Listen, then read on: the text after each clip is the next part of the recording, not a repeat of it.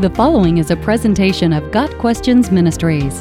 How long did Abraham and Sarah have to wait for Isaac? Genesis chapter 12 begins the story of Abraham, then called Abram, and his barren wife Sarah. Verses 1 through 4 record God's first words to him about a homeland for his offspring. Even though the gift of a son is not directly mentioned in this first communication, God hinted at his plan for Abram Abraham was 75 years old when he first received the promise, and Genesis 21, verse 5 tells us that he was 100 years old when Isaac was born. Sarah was 90. So Abraham and Sarah waited 25 years for the fulfillment of God's promise. In that 25 years between the time that Abram was promised a son and the birth of Isaac, Abram and Sarah had certain ideas of how they might facilitate the keeping of the promise. One was that Abraham's steward Eliezer would become the heir of Abraham's household. Another idea was that Abraham could have an heir through a son conceived by Sarah's slave Hagar. In both cases, God rejected those men as Abraham's heirs, pointing Abraham and Sarah to a literal, miraculous fulfillment of the promise. Abraham is called the father of faith because of his response to God, both in leaving his homeland and receiving a son in his old age. Genesis 15, verses 4 and 5, again describes God's promise to Abraham that his offspring would be as the sands of the sea.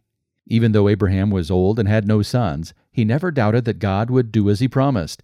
He did not understand how such a thing could be possible, but he humbly accepted God's word as truth.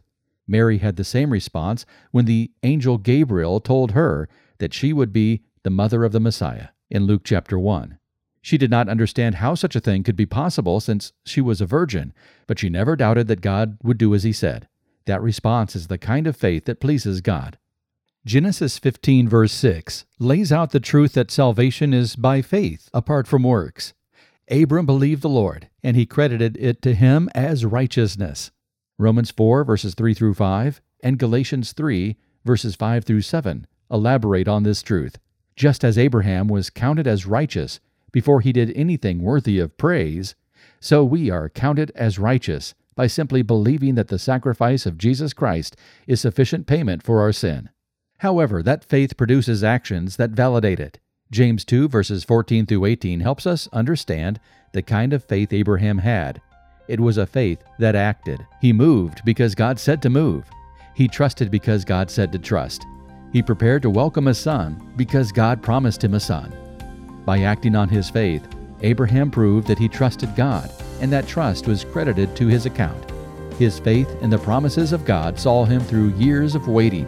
He never doubted God's goodness or his word, and for that, God considered him righteous. Got Questions Ministry seeks to glorify the Lord Jesus Christ by providing biblical answers to today's questions. Online at GotQuestions.org.